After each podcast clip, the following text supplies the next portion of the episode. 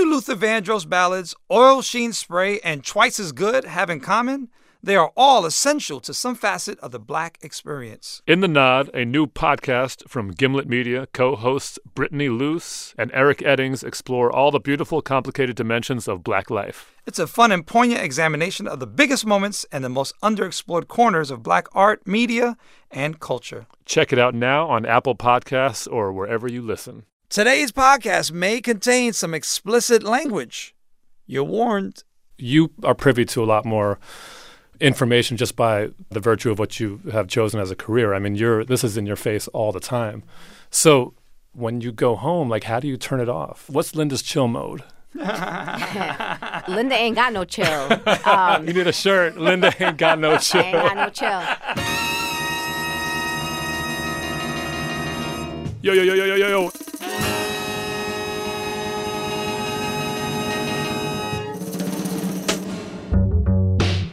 What's up? This is Stretch Armstrong.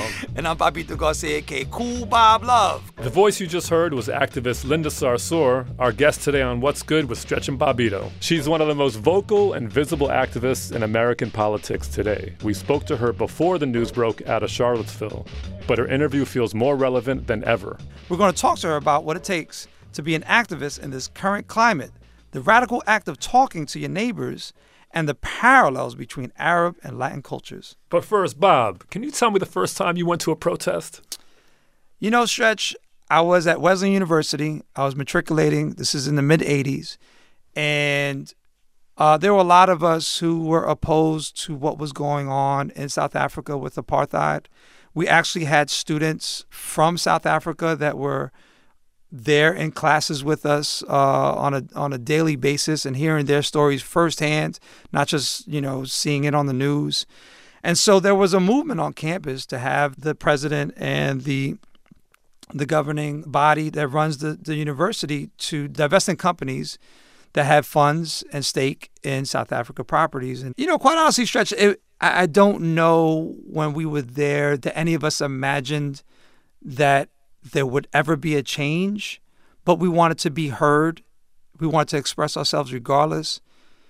And then in 1994, you know, six years after I was in, school, the African National Congress was formed. Apartheid went down. You know, the Berlin Wall went down. I mean, all these things that we were opposed to, that we thought were unimaginable to actually see in our lifetime fail and fall and, and work towards a, a progressive movement and something in a positive light. They happened. And then I look back to those protests and I'm like, you know what? Maybe maybe there was a purpose uh, in them beyond just expressing ourselves. Maybe we contributed to this in the long run, however minutely we did. And Wesleyan did divest as well, so a successful protest. Coming up next, it's Linda Sarsour. Support for this podcast and the following message comes from Red Bull Radio. Whether it's the latest dancehall out of Kingston, techno from Berlin, underground hip hop, or old soul gems, Red Bull Radio is the place to tune in and discover great music that's new to you. with in-depth interviews and live performances from festivals around the globe, plus music handpicked by influential artists, journalists, and DJs, you'll know what you're looking for when you hear it. Listen at redbullradio.com. Cool, cool, cool, cool, cool. You may not know her name, but you know her work. She was one of the co-chairs of the Women's March, which is the largest single-day protest in U.S. history. She's also spent her career working on issues like racial profiling of Arab and African Americans. She's got a fair share of critics from the left and the right, and while we may not always agree with the guests we've got on this show, we always hear them out. Linda, salam alaikum, welcome to the show. Welcome. Alaikum salam, brothers. Aye, aye, aye. So um, let's say just off the top, man. Uh, we're gonna talk about Sunset Park. We're gonna take it back to Way uh, back. to BK to the fullest. What element of that environment growing up gave you building blocks towards being an activist? I mean, I was born and raised in Sunset Park, Brooklyn, a predominantly Latino community. I grew up with Puerto Ricans, Dominicans, um, some Central Americans, and there was a very large Palestinian community, and there was a lot of synergy there. You know, with the with the even the the language, the Spanish language, with the Arabic language, a lot of synergy between our mothers. You know, always watching out for us. And I went to. Um, a high school that was uh, in at, at, the time it's closed down now. It used to they used to call it Jungle J, but it was uh, John Jay High School, and I went to a school that was like almost eighty percent black. Um, so mm-hmm. I got to be able to then broaden my relationship with African American communities, and again more synergy, just feeling like I was part of this larger you know group of communities of color. Um, and it, it was a really great upbringing, and I think what I learned from growing up in Sunset Park is um, you know I have that I don't take nothing from nobody attitude. Mm. Um, you know I'm not easily intimidated. I really was able to learn about people's cultures and, and the foods that they ate and the things that they care about. I learned about, you know, the struggles of Puerto Ricans and this idea that they could vote and really understanding the kind of struggle for the liberation and, and, and talking about colonization of Puerto Rico and I'm Palestinian. Like there was just so much that I learned living in these communities. No doubt. But I mean, I wouldn't guess that you as a child is seven, eight years old, nine years old, that, that the Puerto Rocks that you were rolling with knew that you know, as a kid, you know, my name is Linda, Linda. You know, mm-hmm. I, I, actually, people didn't know exactly who I was, and I didn't really experience discrimination growing up. You know, my mother didn't speak English, so what? My neighbors didn't, parents didn't speak English either. like, it was like, it was actually like, again, like, I, I may have been from a different culture, but I had the same experience. Like, sure. I never really felt discriminated against. Mm. I didn't cover my hair. I wasn't wearing hijab. I looked like any other Puerto Rican girl in my neighborhood. Like, nobody knew. And my name wasn't like, you know, Aisha or Fatima or some sort of, you know, stereotypical Muslim name. So I really really must have like fell through the cracks a little bit until I started opening up and people being like, "Oh, where's your family from?"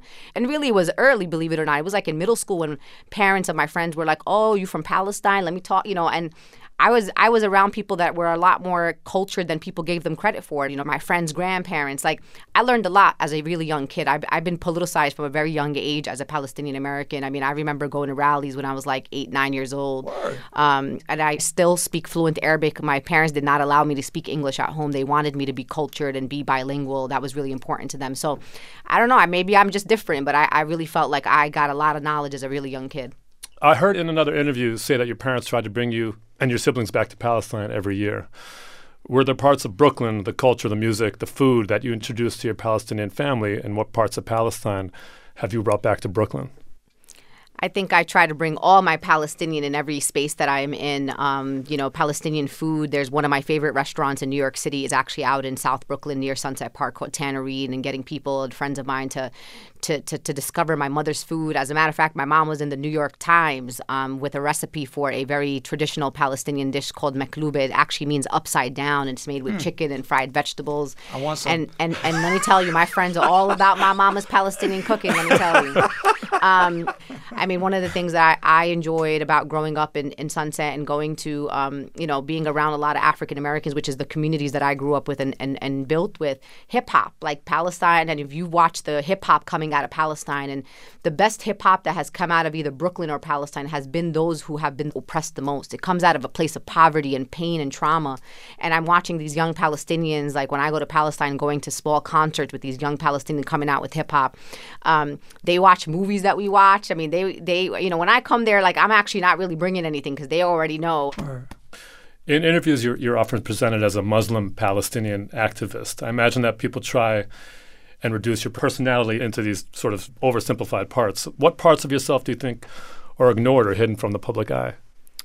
I think people um, these days are really into these categories and trying to fit me neatly into different boxes. And, and, and you know, as a Brooklynite, I don't fit neatly in any box. And I want to create my own identity and I get to present myself in the way that I want to. You know, it is important to me that I'm a Muslim. It is important that I'm Palestinian. But that's not everything about me. You know, that I just happen to be Muslim. I happen to be Palestinian and I'm proud of that. But I'm also a woman. I'm also a mother. I'm also a social justice and civil rights activist. I'm also, you know, an immigrant rights leader. You know, I also like to listen listen to music and hip hop, and I like to, you know, chill with my friends and read books. Like the, this idea of just trying to people trying to like come to terms with me. You know, how could I be a Muslim and then be in a women's rights movement? Like, can I be Palestinian right now? Like, can I, you know, can you be a critic of the state of Israel and still be part of social justice movements? Like, people are always having these conversations about me. Like, like I'm not a neat package for them, and and I'm I'm all right with that. I'm all right with being um, who I am and defying every stereotype that anybody has about Muslims or Arab Americans, and in particular about Muslim women. Like, people think I'm an anomaly. Like there's only one of me. There are millions of Muslim women in this world that are powerful and independent and doing the right thing and, and being able to shatter all of the misinformation that is out there about who people think I am or, or should be. Yeah, you're so on it, yo. Because like you know, usually we interview people, they be going on tangents and like long-winded stories. You're like, yo, bang, bang, bang, bang, but all right, then you looking at, at me It- like, it- it's what Brook- next? look. Brooklyn to the Look, fullest. Brooklyn is about to the fullest. I mean, Brooklyn is about getting to the heart of the matter, right? You just got to keep it concise and get to the point because people got short attention spans, No brother. doubt. You got to keep it clear. No straight. doubt. So listen, you you're sharing like all these really powerful moments, and one that I'm curious about along the timeline of your life is that moment of clarity where you have multiple paths that you can go on. You could become a teacher. You can continue to, to stay in school and get five another five degrees, but you decide to go full blast being an activist. What is the catalyst behind that decision? I was trying to be like Michelle Pfeiffer, you know, in that movie Dangerous Minds. Like I thought I was going to be a high school English teacher. I was going to go like to the inner city school, and I was going to like inspire these young people who everyone else is telling them you can't be somebody, and I was going to go in there and be like, no, you are somebody. That was my dream, and that moment for me was. Um, I'm an activist born out of the ashes of 9 11. I was, um, you know, after that horrific attack on our city, on our fellow Americans, the government immediately took my entire community and said, You're all a bunch of sub- suspects, just for the virtue of who we are and the faith that we follow. And I watched with my very own eyes in my community in Sunset Park, Bay Ridge. I watched law enforcement agencies raid coffee shops, raid businesses. I watched women cry and say, Somebody picked up my husband and I haven't seen him in five days and he never called me. I'm like, Well, how is this possible? How, how is it that we live in the United States somebody can get stripped from their home and no one knows where they are? And I was only 21 years old and I was always like, God bless America. And I was like, wow, like my people. And that was my catalyst. I started working with women in the community, connecting them to legal services. I was uh, grateful to my parents for being bilingual. Like I, I was able to speak and communicate with them, but I also spoke English and I was an American, so I knew how to work the system in a way that they didn't. And that was it. That was that radicalizing moment for me. I was like, this is not happening. And then through that journey, I found out, which I probably should have already known, that there were young black and brown people being stopped and frisked by the New York Police Department, people who were afraid to walk in their own communities, just being stopped for the virtue of who they are, for the color of their skin. And thinking about undocumented people and meeting those folks, people who are afraid and that one day somebody's just going to pick them up and they're going to be separated from their family. So that moment of 9/11 radicalized me, but it also taught me how to be intersectional. That I can't be out here fighting for Arabs and Muslims by myself and I'm not going to win rights. How how are Muslims going to win rights or Arab Muslims going to win rights when black people have been in this country for since the day of, of its founding and they still haven't found full justice. So that's why I've been dedicating my life ever since that horrific attack to justice for all people. I mean, so we see where you went from 9 11 and focusing on the unlawful surveillance of the Muslim community and how that eventually led to more recently Black Lives Matter. Are there other moments where you saw intersectionality working at its best? Another what I keep calling them radicalizing moments because I think the word radical has been kind of taken from us and it really means to getting to the root of the problem. You know, not just looking at things as just you know high level injustice, but why do these things happen? You know, what is the underlying issues? And another moment where I was outraged, where my blood was boiling, was when Michael Brown got shot in Ferguson. And I'm sitting in Brooklyn, I'm thinking to myself, this is the United States of America. An unarmed kid in Ferguson gets shot and he lays out in the street for four and a half hours swimming in his blood. And then after that, he gets picked up and thrown in the back of a caravan like he's a roadkill or like a bag of rocks. And I was outraged. I was like, we got plenty of ambulances and uh, EMTs. Like this child should somebody should have checked his heartbeat. Was this child still alive? I was outraged. And I'm also, uh, you know, a mother of a 17 year old boy, and I was literally like. I couldn't even tell you what I was thinking at the moment. I picked up and I took an airplane and I went out to Ferguson and I wanted to be a, bear witness to this community and the injustice that had happened there. And watching, you know, um, people in riot gear and men in riot gear out in Ferguson, I'm thinking to myself, we are bringing the military against our own citizens. And we always see these images in places like Iraq and in Afghanistan, you know what I'm saying? Or we see them in Brazil and in other parts of the world. And here it was staring me in the face as an American that I was going to allow this to happen on my watch. So Michael Brown was another opportunity that showed me like it doesn't matter that I'm Arab and Palestinian and living in Brooklyn that Michael Brown was my son. And if I don't see other people's children as if they were my own child, that is why we are in the situation we are in in this country that every every man for himself, every woman for her child, but if we were operating from this perspective that when anyone's child is shot that that we could see our child in them, trust me, we would be in such a better state as a nation. You also helped organize the Day Without Women strike, which marked International Women's Day. Let's listen to a, a bit of that speech at the rally in New York. social justice movements are not convenient. Because if they were convenient, there'd be millions of people out in these streets. If your feminism doesn't include all women, if it doesn't include the hijab that I wear on my head, we don't need your feminism. What prompted that statement? I think feminism, and there's a lot of people who question can you be a m- modest Muslim woman and be a feminist? You know, this idea that because I cover my hair, because I wear long sleeve, that somehow along the trajectory someone told me to do that, or it was not my choice to do that. And feminism has been um, uh, oftentimes seen as uh, uh, white women who are trying to save these oppressed women in the Middle East. You know, let's save the women of Afghanistan, as if we Muslim women are asking to be saved. I mean, this is not to say that mu- there aren't Muslim women who are oppressed. Of course, absolutely, I can name many Muslim countries where Muslim women are oppressed, but they are oppressed by Muslim men, not by our religion, Islam. And that's the kind of distinction I'm trying to make here. Just like in this country today, you know, we we talk about you know equal pay, we still don't get paid the same. We have rampant sexual assault and rape in this country, in the military, in co- on college campuses, and that's not because of anybody's particular religion that does that. It's because there are uh, people that engage in oppressive behavior. So my concept right now of intersectional feminism is that whether you're a woman who chooses to wear a miniskirt or you want to go topless or you're a woman that wears a hijab, we, this movement is for all of us. So what about the men? I've I've seen in interviews men ask you like, "What as allies, what can we do?" And you say you have to listen, take our lead. But what about men or even even women that are outraged, um, but that they don't know how to take that first step? I mean, what advice would you give them? I think people see activism and they see activists and they get really overwhelmed and intimidated. They're like, I can't be Linda. I can't be Tamika Mallory and Carmen Perez. Like, I ain't got time for that. Or I don't know how to do that. And I tell people all the time that activism isn't about being me or Tamika or Carmen Perez. Activism is about doing the basics. And I always tell people, how are we going to love and protect one another as communities if we don't even know our neighbors? I tell people all the time, go knock on your next door neighbor's door. Maybe you live in an apartment complex. You don't even, people don't even know who lives down the hall from them. And I say that to people because it takes me back to Japanese internment, which, by the way, is something that triggers me. Like, I think that that could be a possibility that that could happen again under an administration like this. And I always wonder, and I say to myself, if people at that time knew who their Japanese neighbors were, if they had relationships with them, if their kids played with those Japanese kids, you would be a lot more emboldened to go out there and be like, not my Japanese sisters and brothers. You ain't putting your hands on them. And I say to people right now that if we're going to protect undocumented people, if we're going to protect Muslims and vulnerable communities, um, we got to know them. We got to know who these people are that live around us. You're like we live in like New York City is the most diverse. I mean, my neighbors are white, they're Puerto Rican, they're Mexican, they're Arab, they're all kinds of people. So that's the first step. Just get to know the people around you. Like people don't think that that's activism. I say to people, you can't organize. Well, then support an organization in your local community that does do organizing. I'm sure everyone has a Planned Parenthood chapter nearby. You may have a local food pantry that's serving the homeless. Like you may not even be able to go on Saturdays and feed the homeless, but give them twenty dollars so they could buy the food. Like there's so much ways for us to participate. I tell people the most important thing in activism is show up.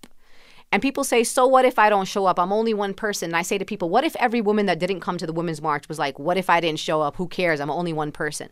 Then that would have been 1.2 less million people that came to the Women's March on Washington in DC.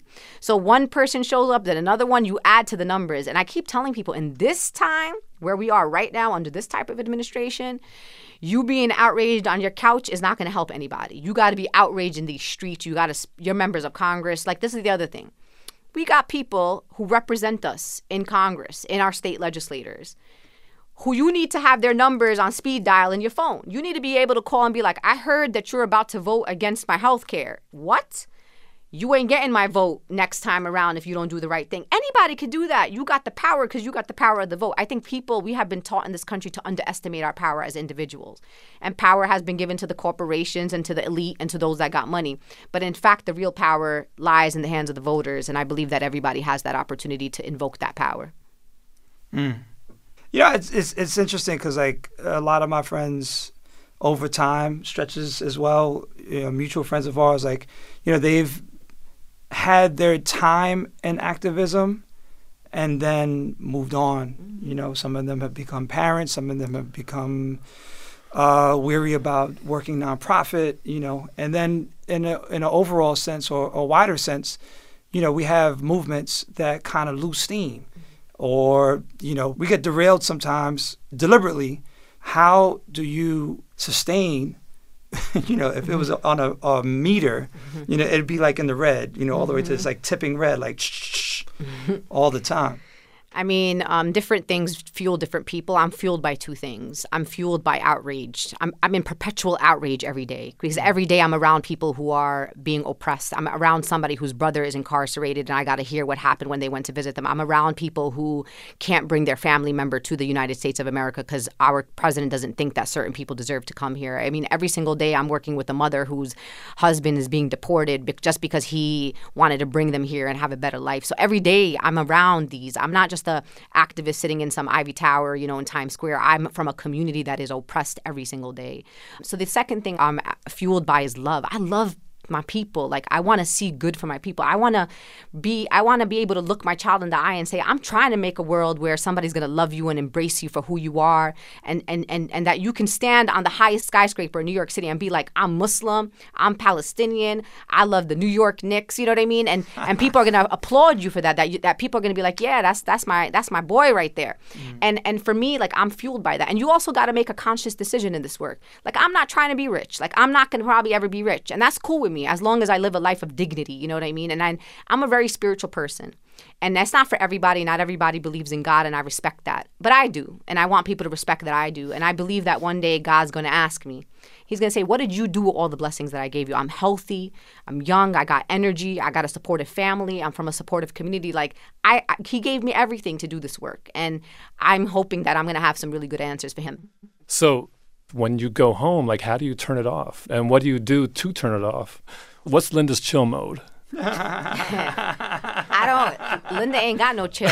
Um, you need a shirt. Linda ain't got no chill. I ain't got no chill. I mean, listen. I go home.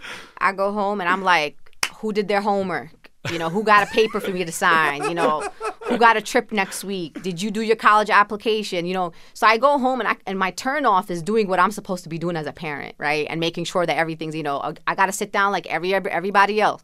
Got to pay my cable bill, got to pay my electricity bill, got to make sure my cell phone's still on. Like so I those normal things that people take for granted, like that's my that's my chill mode, just doing being an ordinary human being and taking care of my ordinary responsibilities and and to be honest with you like i don't really even even when my friends are like oh let's go out to you know eat dinner one night after work and and the problem with choosing this as a career is that your friends ends up being people in the movement too so you end up going to to dinner and someone's like Linda, you heard what happened. The governor ain't doing raise the age, and he's trying to sell us out right now. Like, and then we're st- we st- end up having another strategy meeting. I'm like, can I just eat this burger for a second?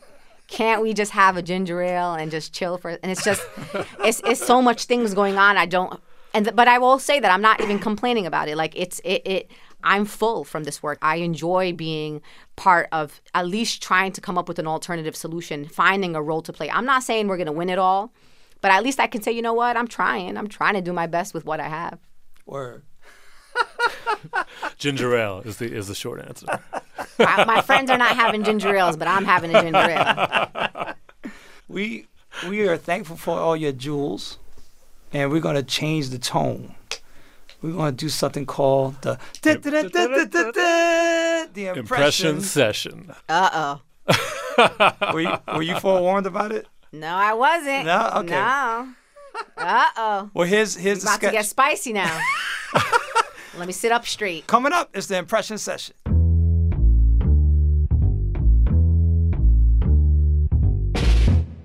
We're taking our show on the road in front of a live audience where you need to be.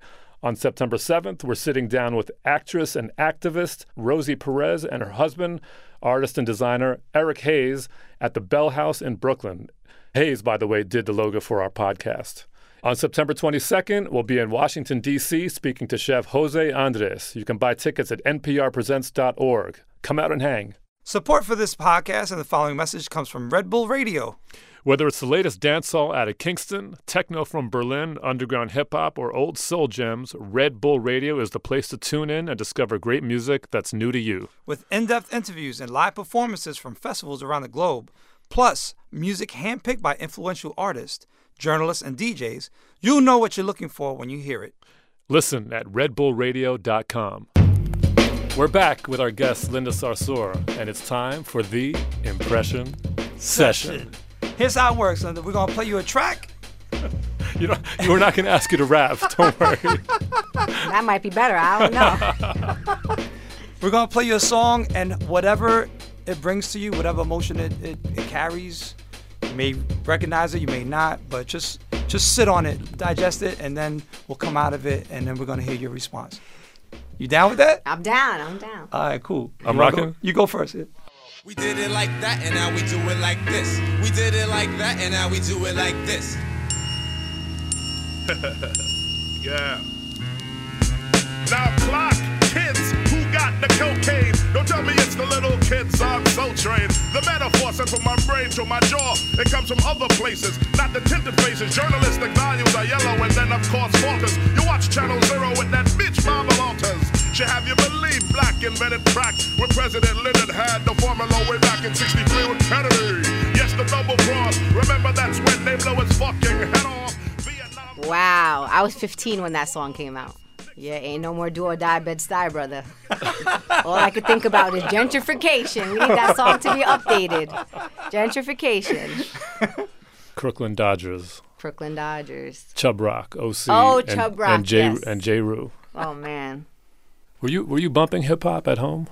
As a, as a teen, as a teen, you were, of course. Yeah, yeah. Brooklyn teenager. And What did your all. What did your parents think about that? My parents, thank God, they didn't know what the heck was going on. They didn't understand what what was going on. That was that was that was helpful for people like me because you know there were there were some bad words that my parents probably didn't want to hear.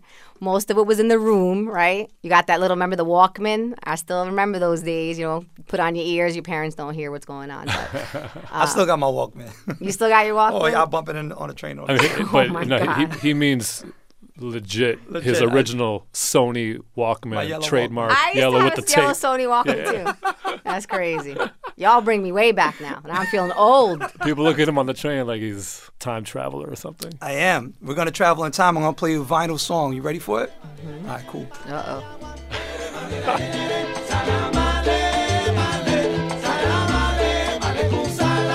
Salam alaikum alaikum salam.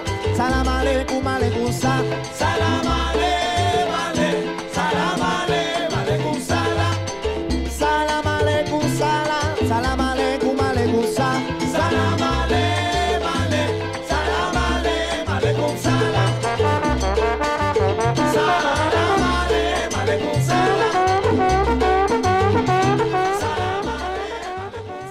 That's a song called Descarga para Abe by Los Hacheros. They're, they're a New York based salsa band. I was hoping that upon hearing this, you would get up and, and do a mambo step. What's ah, good? I was connected What's over here, but I would have.